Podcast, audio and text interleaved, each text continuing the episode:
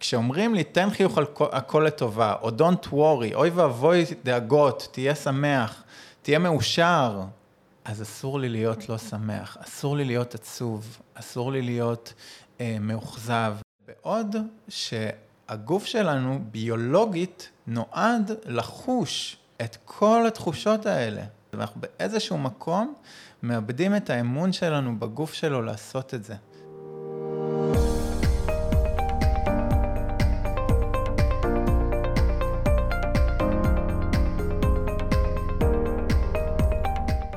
היי חברות וחברים וברוכים הבאים לפרק חדש של הפודקאסט לנצח את התחרות, התוכנית שבאה לעורר את השיח על האתגרים שמלווים את עולם הספורט התחרותי, לדבר על כל אותם הדברים שאנחנו קצת פחות מדברים עליהם, וכמובן לתת לכן ולכם כלים וכיווני מחשבה שיאפשרו להתמודד עם אותם האתגרים. אני המנחה שלכם ירדן שר, בעברי ספורטאית תחרותית ואלופת הארץ בשחייה, וכיום יוצרת תוכן, מאמנת רגשית ומנטלית, ובעיקר בעיקר חוקרת את ההשפעות של החיים בעולם תחרותי על אספקטים שונים בחיינו. והיום אני מארחת את אורי ברונפמן, פסיכולוג בתחום הספורט והביצועים, אה, וככה לאורי ולי יצא לדבר בעיקר בהקשר של האולימפיאדה, אה, נכון? בעיקר סביב המקרה של סימון ביילס, תקן אותי אם אני טועה. כן, אני מניח שהשיחה תביא איתה עוד אה, דברים מעבר שקשורים לזה. כן, אז אה, פרק אה, מיוחד שהתמקד בפסיכולוגיה שעומדת מאחורי התחרות והתחרותיות. Mm-hmm. אה, נכון, בפסיכולוגיה של הספורט, אבל גם באופן כללי, בפסיכולוגיה של ביצועים או ביצועי שיא, אני, איך שאתה תיתן את ההגדרות הרשמיות או המונחים היותר מדויקים. כן, לגמרי. בעצם אנחנו נדבר בהקשר הספורטיבי, אבל מן הסתם ש... אה, מדברים על, אה, על, אה, על ספורט, אנחנו מדברים על סביבה מאוד מורכבת וטעונה במה שקוראים לו לחץ. וזה משהו שמאפיין הרבה מאוד תחומים, לא רק ספורט. אפשר להגיד שספורט הוא סוג של מיקרו-קוסמוס לביצועים שדורשים תפקוד מיטבי בתנאי לחץ. אה, ומעבר לספורט, יש הרבה מאוד אנשים ש, שחווים את זה, ושבעצם אה, הפסיכולוגיה של הספורט יכולה לתרום להם גם בפודקאסט הזה. אז באמת, אה, איך זה היה עבורך כמישהו שמתעסק בהתמודדויות עם לחץ, לצפות, לראות את האולימפיאדה? זה היה מדהים, כי בעצם אה, בתור אחד שרח... ש... שאפשר להגיד שהתשוקה המרכזית של, ה... של החיים שלו זה ממש אה, אה, לראות ו... וללמוד על, על דרכים של אנשים להתמודד במצבי לחץ, אז אין כמו אולימפיאדה בשביל הדבר הזה, וממש לראות איך כל ספורטאי מכין את עצמו לפני הביצוע. וגם איך שהוא מדבר אחרי הביצוע, או אפילו אפשר לפעמים לראות את ההתנהלות שלו מול עצמו במהלך הביצוע. אה, ובתור בן אדם עם, אה, עם יכולת כרגע, עם משקפיים, ש, שמאפשרים לי לראות את זה בצורה קצת יותר מקצועית, אז זה פשוט השאיר אותי דבוק למסך, וזה היה סופר סופר כיף. ובאמת אה, זה, זה נראה, או אולי לפחות לי זה מרגיש, שיש משהו קצת שונה באולימפיאדה הזאת. אולי דווקא בגלל כל מה שקרה עם סימון ביילס, ופתאום אולי גם כי אנחנו ב-2021 ויש הרבה יותר אה, מודעות ושיח, וגם הסדרה של נעמי אוסקה והסרט של מייקל פלפס על אה, mm-hmm. משקל הזהב. כאילו זה מרגיש שפתאום מדברים יותר על הצד המנטלי, הנפשי, הפסיכולוגי, מה שיותר מתחולל אה, בתוך הראש, ביחד עם הפן הפיזי. כן. אז זהו, תהיתי גם מה, אם גם אתה מרגיש ככה. כן, בטח, בטח. זה עכשיו האולימפיאדה הזאת הביאה את זה לכותרות, אה, ובאמת רצף של אירועים אה, שהתכנסו להם לציר זמן אה, קטן יחסית, הביאו את זה, את הנושא הזה להיות מאוד מאוד חם. אבל זה לא אומר שזה לא, שזה לא אתגרים שאנשים חוו עוד לפני האולימפיאדה. זאת אומרת, המקרה של ביילס ושל אוסקה באמת, ו... ושל פלפס, זה, שפלפס הביא את זה, הרי פלפס חווה את זה במהלך הקריירה שלו, את הדיכאון שהוא נאלץ להתמודד איתו. אה, אבל לפני זה היו עוד המון אירועים ש... שגם הגיעו לכותרות, אבל לא עשו מספיק באז כמו שהאולימפיאדה הזאת עכשיו עשתה. כלומר, זה היה שם כל הזמן, ועכשיו זה קצת יוצא החוצה. לגמרי, ואלה רק, רק המקרים שאנחנו שומעים האלה. זאת אומרת, יש עוד המון המון מקרים שקורים לא רק ברמות הכי גבוהות, ברייטינג הכי גבוה, זה דברים שמת, שקורים כל הזמן. ואגב, לא רק, ב, לא רק בספורט. אז למה זה כל כך, אה, זה מרגיש לפחות כל כך מושתק? כאילו, בקושי מדברים על זה. כן. אני חושב ש... אה, קודם כל עברנו דרך, כן? אנחנו לא נמצאים כרגע באותו מקום שהיינו לפני 50 או 100 שנה, אבל בזמנו, אה, ללכת לפסיכולוג, או שיש לך איזשהו אתגר, אה, להתמודד עם, עם איזושהי בעיה בחיים שלך ויש לך קושי, אז אתה, אתה נחשב אולי חלש בחברה. ואם אתה נחשב חלש בחברה, אז אולי לא יקבלו אותך לכל מיני מקומות, ואז יכול להיות שתישאר לבד ושלא תצליח. ובחברה המערבית שלנו מאוד חשוב להיות מוצלח. אמ, אז באמת, אה, כמו שאתה אומר, בחברה המערבית שלנו, ונראה שזה מתגבש מ... אם אתה אומר לפני 50-100 שנה, נראה שהרצון הזה, או החשיבות הזאת של להיות מוצלח, או התחרותיות הזאת, אפילו אפשר להגיד לה, בכל תחום, היא נורא... היא גדלה וגדלה וגדלה. כן. אז זה בעצם הופך את זה ליותר קשה, של מה, להביע חולשה? כאילו, למה ללכת לפסיכולוג או להראות משהו כזה, זה בא מנגד להצלחה. בואי נסתכל קודם באמת על, ה, על העולם הזה של הספורט. עולם שאתה צריך להציג את הגרסה במרכאות הכי טובה של עצמך בזמן אמת. וכשאתה צריך להציג, להציג את הגרסה הכי טובה של עצמך, אתה מוסיף לזה בעיות, אז זה פתאום, התמונה הזאת לא כל כך אה, שלמה, ולא כל כך אה, אולי טובה, אם אנחנו, שופ, אם אנחנו שופטים את זה מנקודה ש, אה, של, אה, של, של, של הדימוי ה, של הספורטאי האולימפי, של הספורטאי אה, החזק והגדול והתחרותי ושעומד מול משברים, נכון? זה הדימוי התרבותי שיש לנו על ספורטאים, זה מה שאנחנו מצפים מהם שיהיו. לגמרי, push through the pain, כאילו אתה עם הכאבים, עם הבכי, לתת, לא- כן, לא, לא לראות do בעיניים, it, כאילו. בדיוק. בדיוק, ו... ואז הרבה פעמים בן אדם לפני שהוא מדבר על בעיה מנטלית בהקשר של השאלה שלך, אז הוא יחשוב כמה פעמים. אה, לפני שהוא, לפני שהוא יגיד את זה, כי אולי זה ייצר אה, איזשהו דימוי שהוא לא חזק והוא לא מושלם והוא לא זה. בעוד שאנחנו יודעים היום שכולם, אה, שחלק מהיותנו בני אדם בעולם, אנחנו, יש לנו חולשות. ו... ומישהו אמר פעם ש... שחולשות זה בסך הכל להיות אנושי.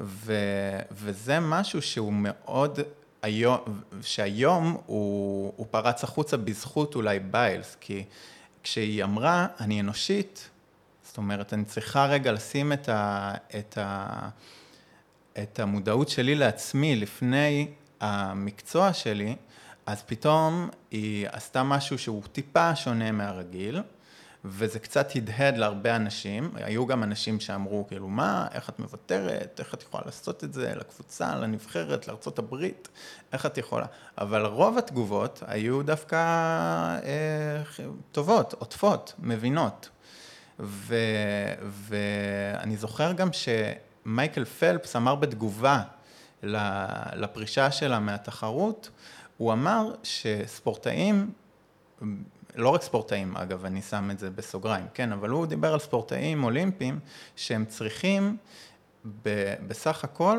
בין, מישהו שייתן להם להיות הבן אדם שהם, מישהו שייתן להם להיות אנושי. כי החיים של הספורטאים מלאים בלנסות לתקן כל הזמן, ולנסות uh, ל, לשפר, וכל פעם הם, באמת, רוב היום הם פשוט רודפים אחרי מיצוי היכולת שלהם.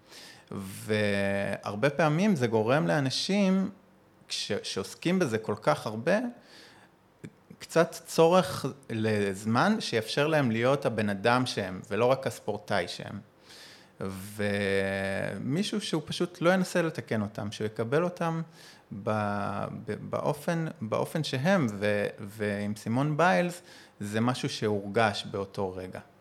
כלומר, זה, טוב, זה מעלה כמה דברים, כי באמת להיות אנושי, חלק ממה שאנחנו עושים באולימפיאדה ומה שספורטאי עלית מגיעים אליהם, זה די לא אנושי. זה hmm. חלק, נראה לי, ממה שאנחנו כל כך נהנים לראות, לצפות בזה. אז איך זה יכול להסתנכרן? אז קודם כל, זה הרבה פעמים יכול לבלבל, גם את הספורטאי עצמו. אה, ואני זוכר שאחרי שהיא פרשה מה, מהתחרות, מהקרב רב, אז היא, אחרי איזה כמה ימים היא, היא כתבה באחת מהרשתות החברתיות שהיא, שהיא הבינה שהיא הרבה מעבר להישגים שלה, רק אחרי האהבה שהיא קיבלה מהקהל בתגובה לפרישה שלה. ובתור פסיכולוג שקורא דבר כזה, אז אני שואל את עצמי, אם עכשיו היא הבינה שהיא הרבה מעבר להישגים שלה, אז מה היה לפני? וכש...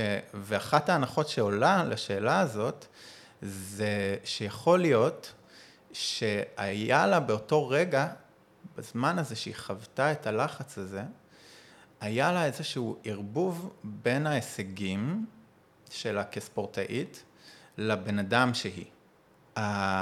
המרדף הזה אחרי הישגים האינסופי, כן? ש, שבעצם, כמו שדיברנו קודם, שכל הזמן אתה במרוץ אחרי שיפור ההישגים שלך, הרבה פעמים יכול ליצור איזשהו ערבוב בין הדימוי המקצועי, הספורטיבי שלך, לדימוי העצמי. וזה קורה אצל הרבה ספורטאים, השאלה היא איפה הגבול עובר. כי אם כל מי שאני כבן אדם מתבסס על, ש... על ההישגים שלי כספורטאי או על התוצאות של הביצוע שלי, ואז אני מגיע לזמן אמת לבצע את מה שאני אמור לעשות, אז זה יכול להיות כמו עולם שלם שנמצא על הכתפיים שלי, וזה ביטוי שאנחנו שומעים מהרבה ספורטאים. והכובד הזה, המשקל הזה, הוא, הוא, הוא רק הגיוני, כי, כי אין הפרדה בין הבן אדם שאני לבין הספורטאי שאני. והרבה פעמים נרצה בעבודה ליצור את ההפרדה הזאת ולשפוט את הבן אדם שהיא לא דווקא על בסיס התוצאות של הביצוע, אלא על בסיס הדרך שהיא עוברת. ואני בעצם מדבר פה על, על לנסות לשים דגש על הדרך שאתה חווה את החיים שלך בתור ספורטאי, ולא על התוצאות של הביצוע. אז נוכל להגיד שלמשל, שהספורטאי אה, אה, יכול להישפט על בסיס העזרה שהוא נותן לחברים שלו באימון, אולי היכולת שלו לצלוח משברים, על הדרך שלו לפתור בעיות. אלה דברים שהיינו רוצים לשים כקריטריון ש... שיקבע בסופו של דבר את התחושה של הספורטאי אה, לדימוי העצמי הכללי שלו. מן הסתם שההישגים נותנים פוש, אי אפשר להפריד. אבל ההשפעה של ההישגים תהיה. השאלה היא מה גודל ההשפעה. עכשיו זה, כן, זה, זה נשמע טוב ויפה, אבל בסופו של דבר כשנגיד יש קאט מסוים, למשל את הקריטריון האולימפי, mm-hmm. אז זה לא משנה כמה עזרתי עכשיו לחברה שלי בנבחרת, כי אם היא בסוף תשיג במאה חתירת תוצאה יותר טובה ממני, היא תיכנס לרביעיית שליחות, mm-hmm. ואני לא. אז מה זה נותן לי? כאילו, נכון. איך אני יכולה לעשות את זה? אני, איך אני ארגיש טוב עם עצמי אם גם עוד עזרתי לה, ועוד בסוף היא לקחה לי את המקום, כביכול. אז את לא תרגישי טוב, וזה לא משהו רע שלא תרגישי טוב. ו, וזה נקודה שאולי כדאי גם שנדבר עליה יותר, יותר לעומק, שאין שום דבר רע עם להיות מאוכזב. אין שום דבר רע עם לחוות תסכול מזה שלא הצלחתי להשיג את, ה, את ההישג שלי. זה רגשות שהם, שהם, שהם טבעיים ל, ל, לסיטואציה. ואם אין לך תחושת תסכול אחרי שלא השגת את הקריטריון, אז כנראה שמשהו לא בסדר. כנראה שאולי ספורט זה, זה, לא, זה לא המקום כל כך. כי כן, הח, החשיבות היא הכרחית. ואנחנו כל הזמן מדברים גם בהקשר של המוטיבציה על מה זה נותן לספורטאי, ההישגיות הזאת, ומאיפה זה, ומאיפה זה מפעיל אותו. ו, ו, ו, ושם צריך להיות מוטיבציה מאוד גדולה, ומן הסתם, אם יש לי מוטיבציה ורצון להצליח, אז כשזה לא יקרה, אז אני אתאכזב. השאלה היא, אם, איך אני אתמודד עם האכזבה הזאת? איך אני אתמודד עם התסכול הזה? וכשאני אומר איך אני אתמודד, זה האם אני אנהג בצורה שתואמת את האינטרסים שלי, שזה אומר עכשיו כרגע, למשל, להתכונן לתחרות הבאה, או לקחת את כל התסכול הזה בשביל להביא את מה שאני יכול הכי טוב באימונים, או שזה יכול לגרום לי להגיד, כמו שקרה באותו רגע לסימון ביילס, להגיד, לא מתאים לי. אני כרגע לא מסוגל להתמודד עם, ה, עם, עם כל העומס הזה, הרגשי שיש לי. ומה שעוזר, בדרך, אחד מהדברים שעוזרים להתמודד עם זה, זה ההפרדה הזאת. זה היכולת לשים לב לדברים במהלך היום-יום, שיכולים לבנות את הביטחון העצמי הכללי שלך, ש, שתורם בסופו של דבר לביטחון העצמי שלך בתור ספורטאי. ומן הסתם שיש כאן חץ הדדי, זאת אומרת, לביטחון שלך בתור ספורטאי יש השפעה על הביטחון הכללי, והפוך. אנחנו רוצים לעבוד בשני המוקדים האלה. אז גם זה נחמד, כי אתה אומר, אה, זה בסדר להתאכזב, זה לא לדחוק את זה, או להדחיק את זה, או לא לתת לזה מקום, כאילו להיות שם, לתת mm-hmm. מקום להתאכזב ולראות משם לאן היא צומחת. Mm-hmm.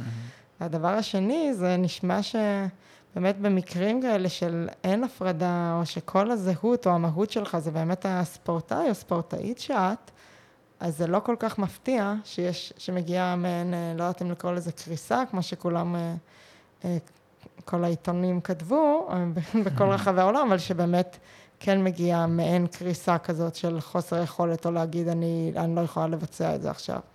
כלומר, כן. בעצם נחמד יהיה לשאול אם אותך זה הפתיע, מה שהיה עם סימון. אז, אז...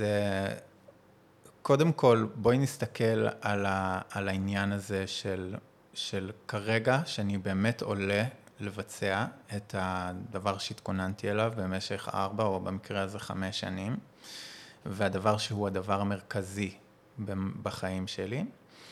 ואני עומד, אני כרגע עומד לפני הביצוע, שכל הפוקוס שלי נמצא על איזשהו הישג, מדליה לצורך העניין, עתידי, שקשורה בסופו של דבר למי אני. זאת אומרת, המדליה הזאת, היא תחליט בסופו של דבר מי הבן אדם שאני. וכשכל הפוקוס שלי על, ה, על, ה, על כל המשמעות הנורא נורא הגדולה הזאת, אז בדרך כלל, בגלל שזה בעתיד, ובעתיד אין לנו כל כך שליטה, כן? זה חלק מה... אה, מה, נקרא לזה, מזה שאנחנו בני אדם, שאנחנו לא יכולים כל כך אה, לדעת מה יקרה בעתיד שלנו, אז, אז תצוץ, אז יהיה ספק. כשאני אומר ספק, אז יהיה שאלות כמו, מה יקרה אם אני לא אשיג את הדבר הנשגב הזה? ואם אני לא אשיג את הדבר הנשגב הזה, וכל, וזה כל משמעות החיים שלי באותו רגע, אז כנראה גם שגם תגובת הלחץ שלי תהיה מאוד uh, חזקה. כי יש לזה משמעות מאוד גדולה, וזה בא עם חוסר ודאות, וזה בא עם חוסר שליטה, ושאנחנו ממוקדים בדברים שיש בהם חוסר ודאות וחוסר שליטה, אז בדרך כלל מפלס הלחץ עולה. וסביב, את יודעת, גם אנחנו לא, לא תורמים לזה כל כך. כי אנחנו, כי אנחנו באמת מסתכלים על זה ואנחנו שופטים אותם על בסיס ההישג הזה. זה מבחינתנו מי שהם כ, כבן אדם. אמ, אני חושב ש, שמה, ש, שמה שאולי כדאי באמת אה, אה, לחשוב זה באמת איך אפשר לשנות את הפוקוס הזה מאיזשהו אירוע עתידי בלתי, בלתי נשלט לרגע לשים את הפוקוס שלנו בהווה, במקומות שיכולים אולי לעזור לנו אה, לבצע באותו רגע את, ה, את מה שאנחנו אוהבים. את מה שאנחנו רוצים לעשות באותה נקודת זמן. ובאמת, אה, אם אה, אנחנו נדבר על אה, דברים של מה אנחנו יכולים לעשות ומה אנחנו אוהבים לעשות, אז אני חייבת לשאול. Mm-hmm. תחום הפסיכולוגיה של הספורט הוא מאוד חדש בארץ, אתה בערך בגילי. כן. איך הגעת לזה? באמת. כי זה נשמע שזה חלק ממך, זה נשמע שזה חלק מהפשן שלך. כן, אז, אז פסיכולוגיה אצלי בבית הייתה מאז שאני זוכר את עצמי. זאת אומרת, אה, אימא שלי היא, היא מטפלת רגשית והיא עוסקת בקידום בריאות כל החיים שלה, אה, וזו שפה שככה דיברה איתנו מגיל צעיר, וזה איזשהו... אה, תכונה שככה, שגם מאוד עשתה, עשתה לי טוב כבן אדם, ומאז שאני בגיל צעיר הבנתי שאני רוצה להיות אה, פסיכולוג. ההתעניינות שלי בפסיכולוגיה התגברה אה, אחרי המוות של אבא שלי, שהוא לפני עשר שנים לקה בדיכאון, ובאיזשהו שלב הוא שם קץ לחייו. ואני זוכר את עצמי כמה שבועות אחרי, ממש יושב עם עצמי ומנסה להבין מה רץ לו בראש. ובתוך עצמי הגעתי לאיזושהי מסקנה שפסיכולוגיה יכולה להיות אחלה מקום בשביל אה, לקבל תשובה על זה. זה נשמע אה, מפחיד ועל גבול המסוכן, אם אני אגיד לנסות להבין כן. נו, מה באמת מוביל אדם שהוא כל כך קרוב אלינו? כן, ויחד עם זאת טבעי ובלתי נמנע. נכון. מן הסתם, שבדיעבד היום, אני יכול להגיד ש... שלמדתי פסיכולוגיה גם בשביל להבין מה רץ לי בראש בתגובה למוות שלו. והדרך וה... שעברתי שם מאוד מאוד חיזקה אותי. וזה ככה, זה אם נדבר על פסיכולוגיה בכללי. אמ, פסיכולוגיית ספורט, באמת... שאולי גם זה, אפשר לנתק בין הדברים? כי בעיניים שלי, פסיכולוגיית ספורט, בעיניים שלי וממה שאני מכירה מחברות, אה, לצערי, לפחות שאולי הם לא הלכו למקום שהתאים להם, אז הפסיכולוגיית ספורט מאוד שמה דגש על הביצועים. כאילו עדיין אנחנו רואים פה את הספורטאי, ומנסים להביא לו עוד משהו חיצוני, כמו תזונאי, כמו חדר כושר, mm-hmm. כמו פיזיותרפיה, כדי להגביא אותו לביצוע שיא. Mm-hmm. אז בעצם איפה זה משתלב עם הפסיכולוגיה? אז בגדול היינו רוצים ברמה האידיאלית ש, שזה ישתלב לצד ההכנה הפיזית ולצד ההכנה הטכנית ו, או האסטרטגית, שזה יהיה ממש, אה, אפילו לא לצד, משולב אחד עם השני. זאת אומרת, את בטח בתור ספורטאית זוכרת שיש אה, אה, תקופתיות, יש איזושהי מחזוריות להכנה לתחרות, יש תקופה של תחרויות, תקופה, תקופת הכנה כללית, הכנה ספציפית, פגרה, ו, וזה בא בתוך מחזור אה, אה, שנתי או ארבע שנתי, או מה שזה לא יהיה, תלוי בתחום הספורט מן הסתם. ובכל אה, תקופה אנחנו, אה, יש לה התערבויות פסיכולוגיות שיכולות להתאים ספציפית לאותה תקופה. ולכן מאוד חשוב גם אה, להגיד כאן, שאולי לא הרבה יודעים, אבל ההכנה המנטלית זה לא משהו שקורה ביום, זה לא משהו שקורה גם בשבוע, זה משהו שברמה האידיאלית צריך להיות על בסיס אה, ממש שבועי. זאת אומרת, אה, אם עכשיו אני מתכונן ברמה הפיזית לאולימפיאדה במשך ארבע שנים, אז אני צריך להתכונן גם ברמה המנטלית לאולימפיאדה במשך ארבע שנים. זה ברמה האידיאלית וזה קורה ברמות הכי גבוהות, לצערי רק שם, וגם לא בכולם. ומצד שני, אנחנו תמיד אומרים בוא נשפוט עכשיו לעומת מה שהיה. זאת אומרת, בוא נסתכל על הציר התקדמות של זה, ויש. אמ, שזה מאוד מעודד לשמוע. כן, לגמרי.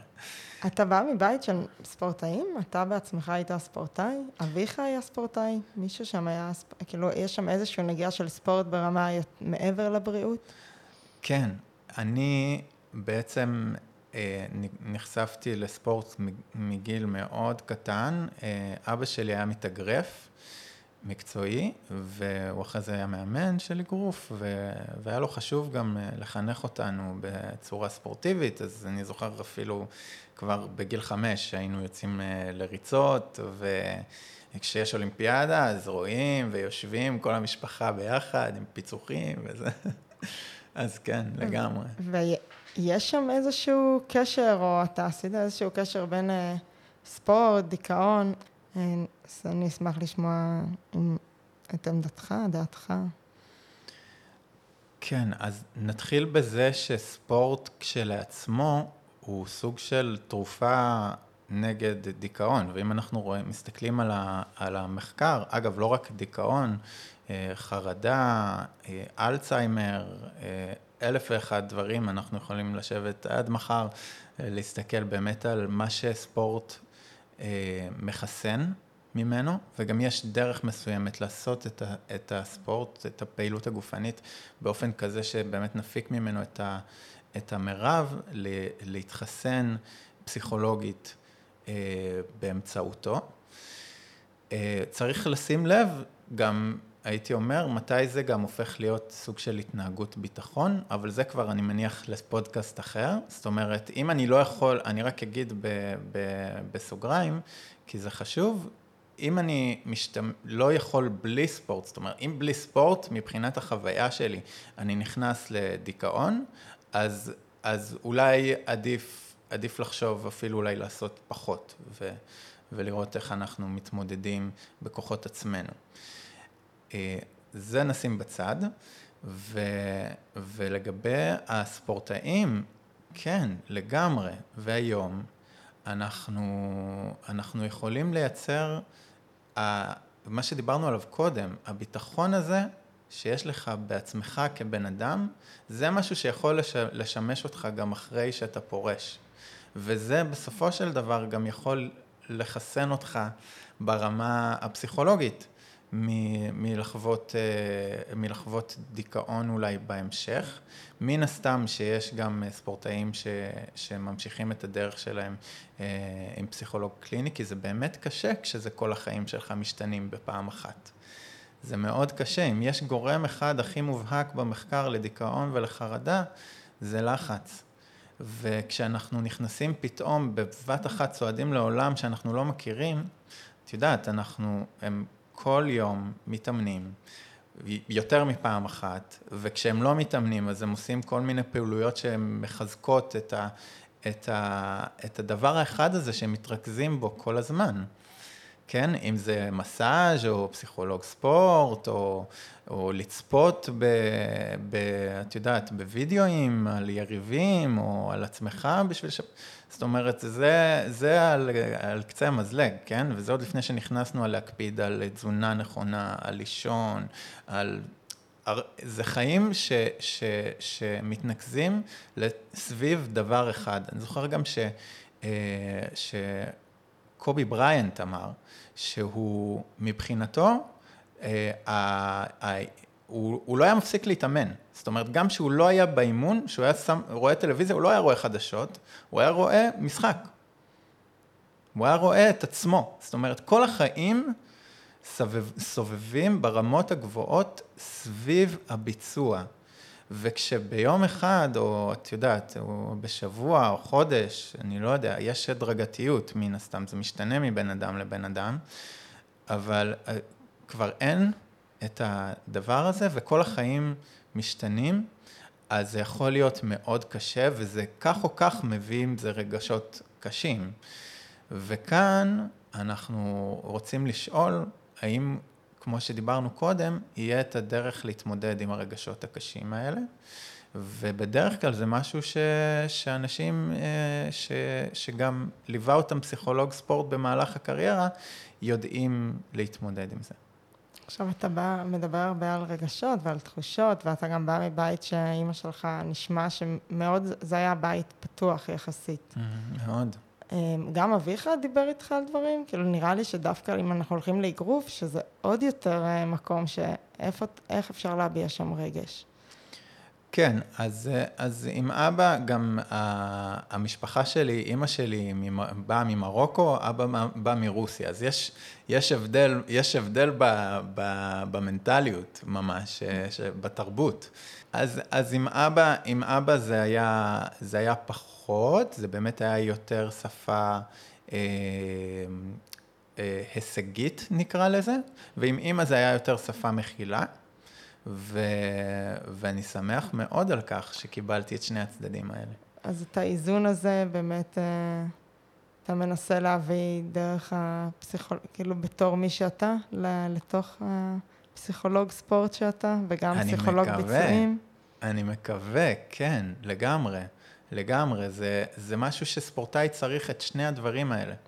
הוא צריך, כמו שמייקל פלפס אמר, הוא צריך להיות הבן אדם שהוא, והוא צריך להיות הספורטאי שהוא, וצריך את האיזון הנכון לאותו בן אדם, אגב, זה לא אותו דבר אצל כולם, צריך את האיזון היעיל ביותר לאותו בן אדם, שהוא יוכל באמת אה, אה, להרגיש טוב בסוף. אז, אז, אה, אז, אז במפגשים שלנו, אנחנו, אצלי זה ממש מחולק. להיכרות והבנה, והמקום המכיל הזה, נקרא לזה המקום שקיבלתי במרכאות מאימא, והחלק של עבודה, שבאים לעבוד, שאנחנו מתאמנים ממש מנטלית על, על, על יכולות, על מיומנויות פסיכולוגיות שעוזרות אה, לביצוע. ו... אנחנו בדרך מדברים, כמו שאתה אומר, על ה... בטח בארץ, גם בחו"ל, על אה, ספורטאים שהם ספורטאי, אה, ספורטאי על. Mm-hmm. אלו ממש ברמות הגבוהות ביותר. ספורטאים אולימפיים, ספורטאים שהם בנבחרות. אה, בסופו של דבר, כשהספורטאים האלה נכנסים לעולמות של הספורט, הם מגיעים בגיל מאוד צעיר. Mm-hmm. בגילאים האלה נראה לי הרבה פחות יש מודעות, גם בקרב הורים, גם בקרב מאמנים, נראה לי גם פסיכ... לפחות ממה שאני יודעת, אין אה, פסיכולוגים ספורט, או איזשהו מאמנים אה, רגשיים או נפשיים. Mm-hmm. אז איך, כן. איך שם, כשזה כל כך, כאילו, כשאתה מגיע בגיל כל כך צעיר, ועדיין צריך להתמודד בגיל 6, 7, 8, 10, 11, גילי התבגרות, שהכל תלוי בזה, איך שם מתחילים לעשות את ההפרדה? וגם אם אתה חושב, אה, אני אשאיר את זה ואשאל את שאלת ההמשך אחרי זה. אז קודם כל זה מאוד חשוב, ואני ממש שמח ששאלת את השאלה הזאת, כי כשאנחנו ילדים, אני חושב שהאתגר המשמעותי הוא שקשה לנו אה, להת, להת, להתווכח עם אה, דברים שקורים לנו במציאות. ו... כשאני אומר להתווכח, אני מתכוון אולי יותר לנהל שיח עם מה שקורה במציאות. כי אם אני עכשיו בגיל אה, יל, ילדות, והמאמן מגיע ואומר, ואומר לי שאני אה, גרוע, למשל, אז אולי, אז בתור ילד, קשה לי להתמקח עם הדבר הזה. מבחינתי, אני גרוע. זה מה שזה. כשאנחנו גדולים, אז אנחנו מפתחים כלים, ואנחנו יכולים להגיד, אם אומרים לנו שאנחנו גרועים, אנחנו יכולים להגיד, רגע, אולי יכול להיות שהוא אה, לא אכל ארוחת בוקר, אז הוא אומר את זה בגלל זה. יכול להיות אולי שהוא אה, רב עם אשתו לפני שהוא בא לאימון, אז הוא בעצבני. אולי זה לא קשור אליי, אולי אני לא באמת גרוע. זאת אומרת, יש לנו איזושהי מעטפת שמאפשרת לנו לנהל איזה שיח עם המציאות. ואני אתן דוגמה מהקליניקה של, של ילדה ש, שהגיעה, והיא ככה, דיברנו, התחלנו לדבר קצת על, על המטרות שלה לקראת השנה אה, הקרובה, והיא אומרת לי, אני, אני רוצה עכשיו, השנה, להשיג מדליית זהב. נמאס לי כל הזמן להשיג מדליות כסף, מדליות ארד, יש לי נאחס בזה, בא לי לשבור את הנאחס. ואני מסתכל עליה ואני אומר לה, וואו, אני רואה שיש בך אה, ממש אה, הישגיות אה, נורא חזקה. ולצד ההישגיות הזאת גם יש איזושהי תחושה שיש נאחס. בואי, בואי, בואי נדבר על זה רגע, בואי נדבר על זה. מי זה? מה זה הנאחס הזה? אז אני שואל אותה, את מכירה? את מכירה את, את נאחס? אני לא מכיר. אז היא אומרת לי, לא. ואני שואל, אני אומר לה, אוקיי, אז, אז בעצם, אז נאחס הוא דמות שהיא לא קיימת במציאות, הוא, אז איפה הוא קיים? אז היא אומרת, אה, אולי הוא קיים אה, במחשבות שלי. אוקיי, אז אם הוא קיים במחשבות שלך, בואי נשים סימן שאלה לאמירה הזאת. בואי נגיד, יש לי נאחס, במקום יש לי נאחס. ואז שמנו את השאלה הזאת על השולחן. וכשהיא הבינה בעצם שזה איזשהו, איזושהי אמונה, שהיא, אגב, זה לא היא, זה כנראה מיש, מישהו, אולי יכול להיות אפילו המאמן שלה, אמר לה, די עם הנאחס הזה, תפסיקי, תביאי מדליית זהב כבר. ובגלל שהקושי לי, לי, לייצר איזשהו שיח עם המציאות הנורא חזקה הזאת, שהיא בעצמה מרגישה מתוסכלת, והיא מקבלת את זה מדמות כל כך משמעותית, אז יש קושי לייצר, להגיד לזה לא. אין לי נאחס. ומתוך הדבר הזה, ששמנו סימן שאלה, הצלחנו להבין שמדליית זהב זה משהו שהוא בסופו של דבר בשליטתה, לא בשליטת נאחס. ו... ולכן אני חושב שזה מאוד חשוב, כי תחשבי, ב... בהנחה שילד לא, נניח שלא הייתה לנו את, ה... את הפגישה הזאת באותו יום, אז יכול להיות שהאמונה הזאת, שיש לי נאחס, הייתה מלווה אותה לא רק עכשיו, ולא רק, אגב, בספורט. זאת אומרת, יכול להיות שזה היה, שזה היה מלווה אותה בהמשך בעוד כל מיני תחומים. בבית ספר, בא, אולי באוניברסיטה אחרי זה, בעבודה שהיא תבחר, אם בהנחה שהיא לא תהיה, בזוגיות, באלף ואחד דברים. ולכן בגיל צעיר זה מאוד מאוד חשוב אה, להתחיל אה, לעבוד על זה. בטח שגם אנחנו מדברים על מוח שהוא גמיש יחסית. זאת אומרת, יש אלסטיות בגילאים צעירים במוח, ואנחנו יודעים שקל יותר למוח להשתנות סביב אה, מיומנויות שאנחנו בוחרים לאמן אותו, ואז אם אני רוצה לאמן התמודדות עם לחץ, אז יש יותר גמישות בגילאים היותר צעירים. באמת, תכף לפני שנשים את הזרקור על לחץ, מעניין אותי גם לשאול... האם הספורט התחרותי הזה, העולם הזה שהוא כן מעין מיקרו-קוסמוס יותר אה, בולט לתחרותיות שקיימת בכלל, אם הוא מתאים לכולם, אם כל אחד יכול לשרוד את הלחצים האלה, או שיש כאלה שזה יכול לקחת אותם למקומות לא טובים, כי יש להם מבנה אישיות מסוים או נסיבות חיים מסוימות.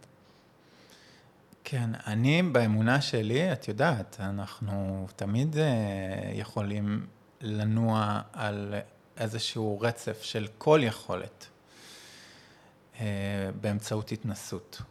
זה מה שהמחקרים של קר, קרול דואק מראים שזה, שזה, ש, שזה בעצם אמונת גם המפתח בסופו של דבר אה, להתקדם ולהצליח בכל תחום שאתה רוצה. זאת אומרת, עצם האמונה שאני יכול להשתפר במשהו מסוים, כן, באמצעות התנסות, זה כבר נותן לי נקודת פתיחה יותר טובה, וזו אמונה שאפשר לרכוש.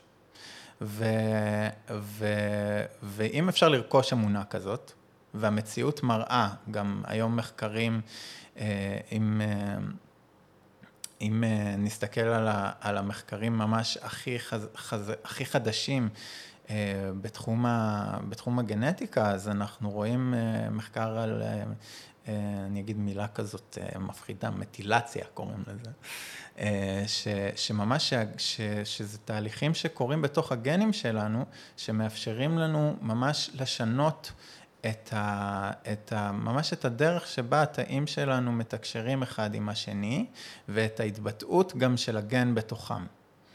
ו, וזה אומר שבאמצעות התנסות, זאת אומרת, האינפוט שאני אכניס למוח שלי, אני אשנה אותו.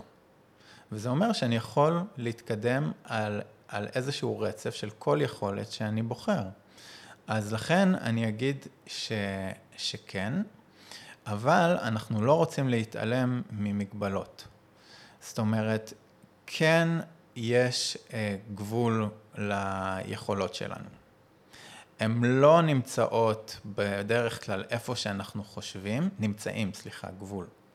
הגבול, הגבולות לא נמצאים איפה שאנחנו בדרך כלל מאמינים שהם נמצאים, הם נמצאים הרבה מעבר לזה, אבל הם ישנם איפשהו. כן. אז באמת החשש הזה, או הפחד הזה שיש לנו בחברה מלחץ ומלהגיע למקומות של לחץ. בעצם שאלת את שאלת מיליון הדולר. למה כל כך קשה לנו להתמודד עם הלחץ הזה? ואני חושב שזה שזה מתחיל, אם נסתכל ממש ככה על התרבות שלנו מנקודת מבט חיצונית, אז זה מתחיל ממש מגיל צעיר. שאנחנו לא כל כך עושים עבודה טובה בללמד בני אדם, בתוך הפלנטה הזאת, להתמודד עם רגשות קשים באופן כללי ועם לחץ בפרט. ואם נסתכל על זה, אז בן אדם נולד לעולם, נכון? ואז אנחנו מתחילים קצת ללכת, ואז לפעמים אנחנו נופלים. אז מה אומרים לנו המבוגרים שם? אומרים אוי אוי אוי? כן. אוי אוי אוי, לא נורא, לא קרה כלום, כן. הכל בסדר. ואז אנחנו קצת גדלים, ואנחנו ככה מתחילים לשמוע מוזיקה, ומה אנחנו שומעים במוזיקה? שומעים Don't worry, be happy. ואחרי זה, אנחנו קצת גדלים, נחשפים למסרים בתוך התרבות, אומרים לנו, תן חיוך, הכל לטובה. וזה במתינות. זה במתינות מאוד. וזה אומר, ובעצם אם אני, אם אני, כשאומרים לי, תן חיוך, הכל לטובה, או don't worry, אוי ואבוי דאגות, תהיה שמח, תהיה מאושר, נכון? תהיה שלב. מאוד מחזיר, כן, להתחלה. אסור להיות לא שמח. בדיוק. אז אם אומרים לי את זה, אז אסור לי להיות לא שמח, אסור לי להיות עצוב, אסור לי להיות אה, מאוכזב, אסור לי להיות מתוסכל, אסור לי להיות לחוץ, כן? ואז כשהרגשות האלה מופיעים באופן טבעי, כי אנחנו חיים בעולם שמביא את הרגשות האלה, מה לעשות, כן?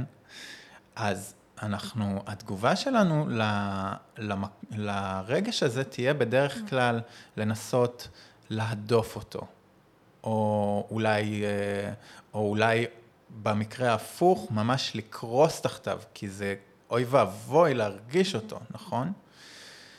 אז, וזה בעוד, כל הדברים האלה בעוד שהגוף שלנו ביולוגית נועד לחוש את כל התחושות האלה. הוא נועד להרגיש לחץ, הגוף שלנו, ואנחנו שוכחים את זה, ואנחנו באיזשהו מקום מאבדים את האמון שלנו בגוף שלו לעשות את זה. ואז מגיע לחץ ואנחנו נבהלים. במקום לארח אותו, כן?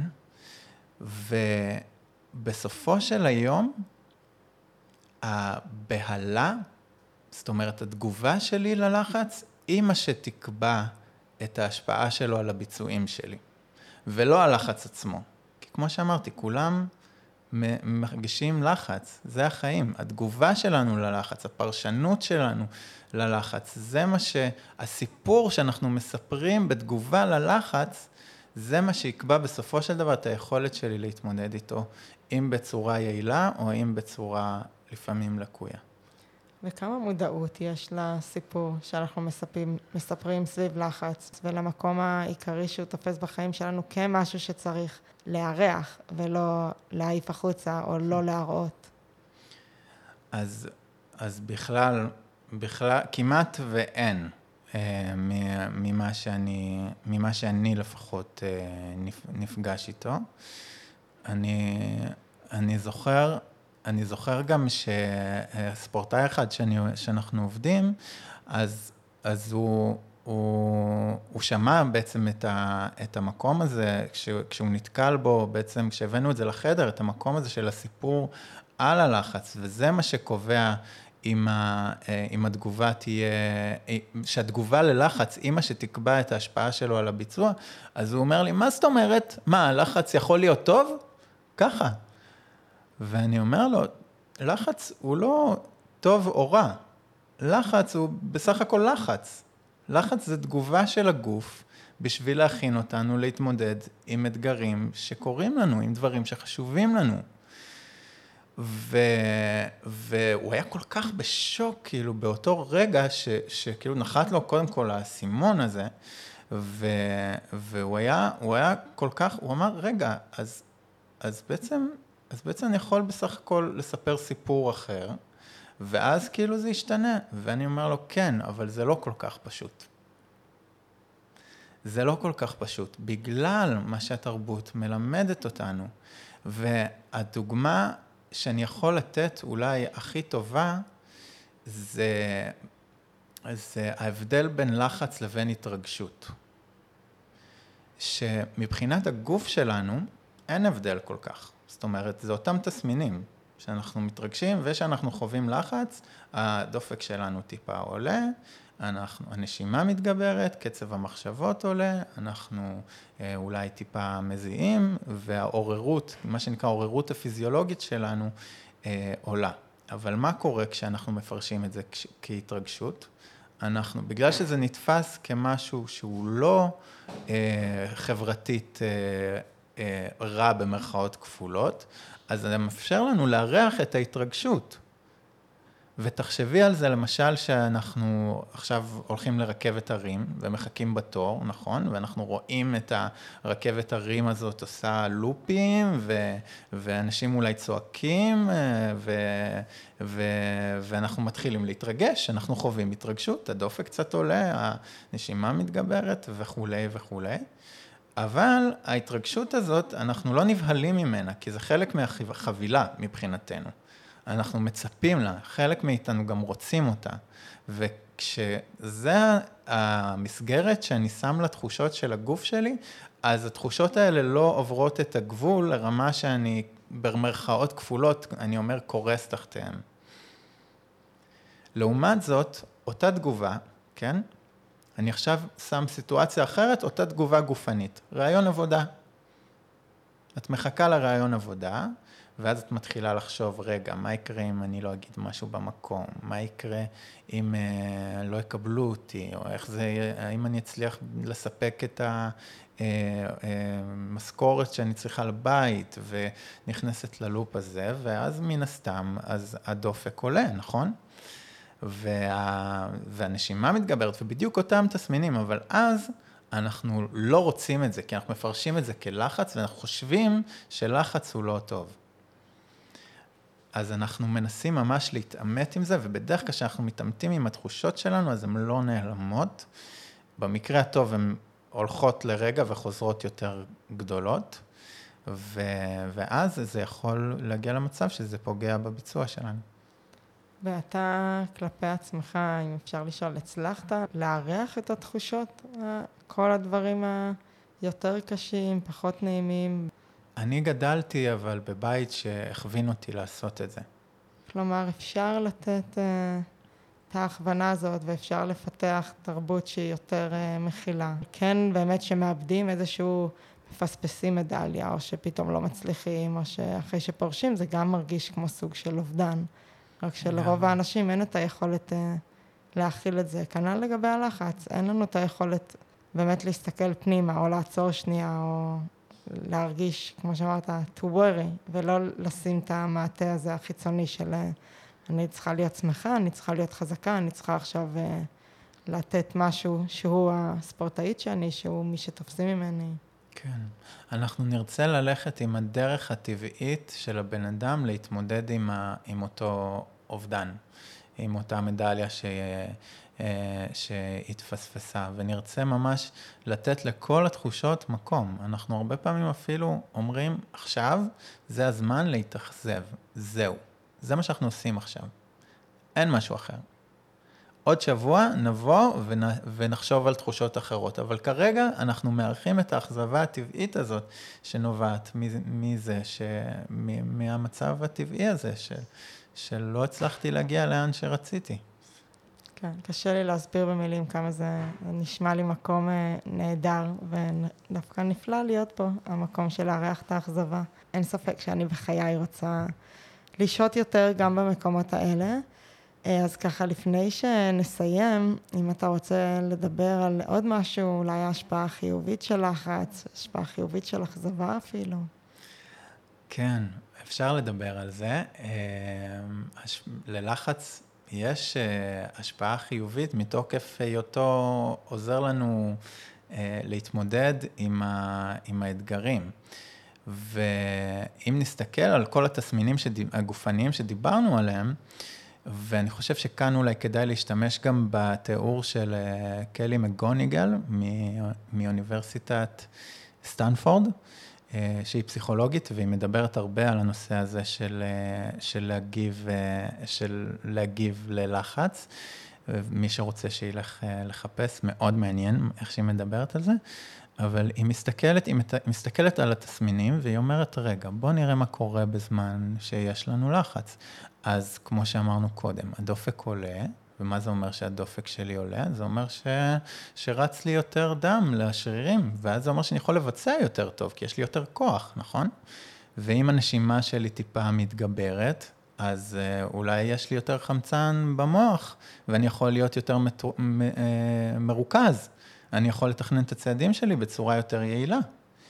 אם uh, האישונים שלי מתרחבים, מה שקורה בזמן לחץ, אז נכנס לי יותר אור לדרך הרשתית, ואני רואה את המציאות שלי בצורה יותר חדה. ואנחנו יכולים להמשיך ממש עם כל התסמינים האלה, שזה מה שקורה ברמה האמיתית, כי האבולוציה פיתחה בנו את ה... את, ה, את, ה, את תגובת הלחץ בשביל לעזור לנו להתמודד. ובעצם עם התגובה הזאת, אם אנחנו מפרשים אותה בצורה הזאת, נכון? שזה עוזר לנו להתמודד עם מה שאנחנו הולכים לעשות, לבצע, אז זה יכול לייצר איזושהי גרסת uh, סופר, סופר שלי. ו, וזה מה שקורה, ולכן אנחנו שומעים הרבה פעמים אנשים שאומרים, אה, אני מתפקד מצוין תחת לחץ, כי נכון, כי זה מה שלחץ עושה, הוא גורם לנו לתפקד מצוין. ואני חושב שהדוגמה הכי טובה הכי עכשווית אולי, בעצם אם אנחנו כבר דיברנו על האולימפיאדה, אז היה את האצן הזה, את קרסטן וורהולם, אצן נורבגי, שהוא שבר, מה זה שבר? ניפץ שיא עולם ל-400 מטר משוכות. הוא שיפר משהו כמו כמעט שנייה מהשיא, מהתוצאה הכי טובה בהיסטוריה, וכמעט שנייה זה ב-400 מטר, זה יוצא משהו כמו, במהירויות האלה, אה, משהו כמו 12 מטר. זה, הוא היה 12 מטר מהתוצאה הכי טובה בהיסטוריה, שאגב הוא קבע, אבל לא נדבר על זה עכשיו.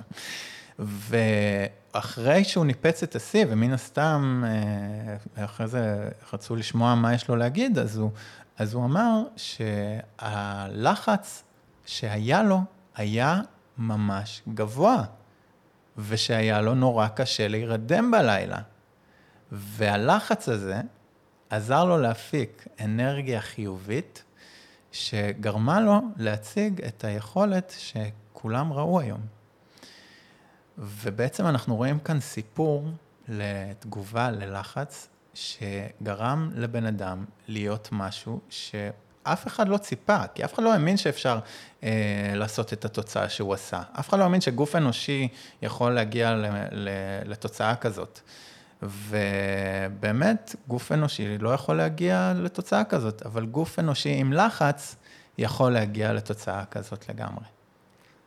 זה מדהים ומעורר השראה. קודם כל, תודה, המון תודה, אה, אורי. הפרק אה, מרתק ומלמד, כמו שהבטחנו. אה, ולמי שרוצה או רוצה, כי אי אפשר שלא ככה למצוא את אורי, אז אפשר באמת להגיע אליו דרך האתר שלו, אוריברונפמן.com. אה, או בפייסבוק פשוט לכתוב אה, אורי ברונפמן בעברית, או באינסטגרם לכתוב אה, באנגלית. ושוב להגיד תודה רבה גם לכם ולכן, שהקדשתם את הזמן והקשבתם והאזנתם, וממש בתקווה גם החכמתם. ואם אהבתם את מה ששמעתם, אם אתם חושבים שזה חשוב למישהי או למישהו שאתם מכירים, אז אני מאוד מאוד אשמח ואעריך אם תשתפו את הפרק הזה בכל דרך שנראית לכם, ברשתות חברתיות, בוואטסאפ, במיילים, להורים, לחברים, אה, למאמנים, לספורטאים, כדי שנוכל ככה לדבר על הדברים, לשחרר אותם, להכיל אותם, לעבוד על הצד המנטלי, הרגשי, הנפשי, להפסיק אה, לפחד מהלחץ ולהתחיל לאהוב אותו, וכמובן גם את עצמנו. ואנחנו ניפגש בפרק הבא. להתראות.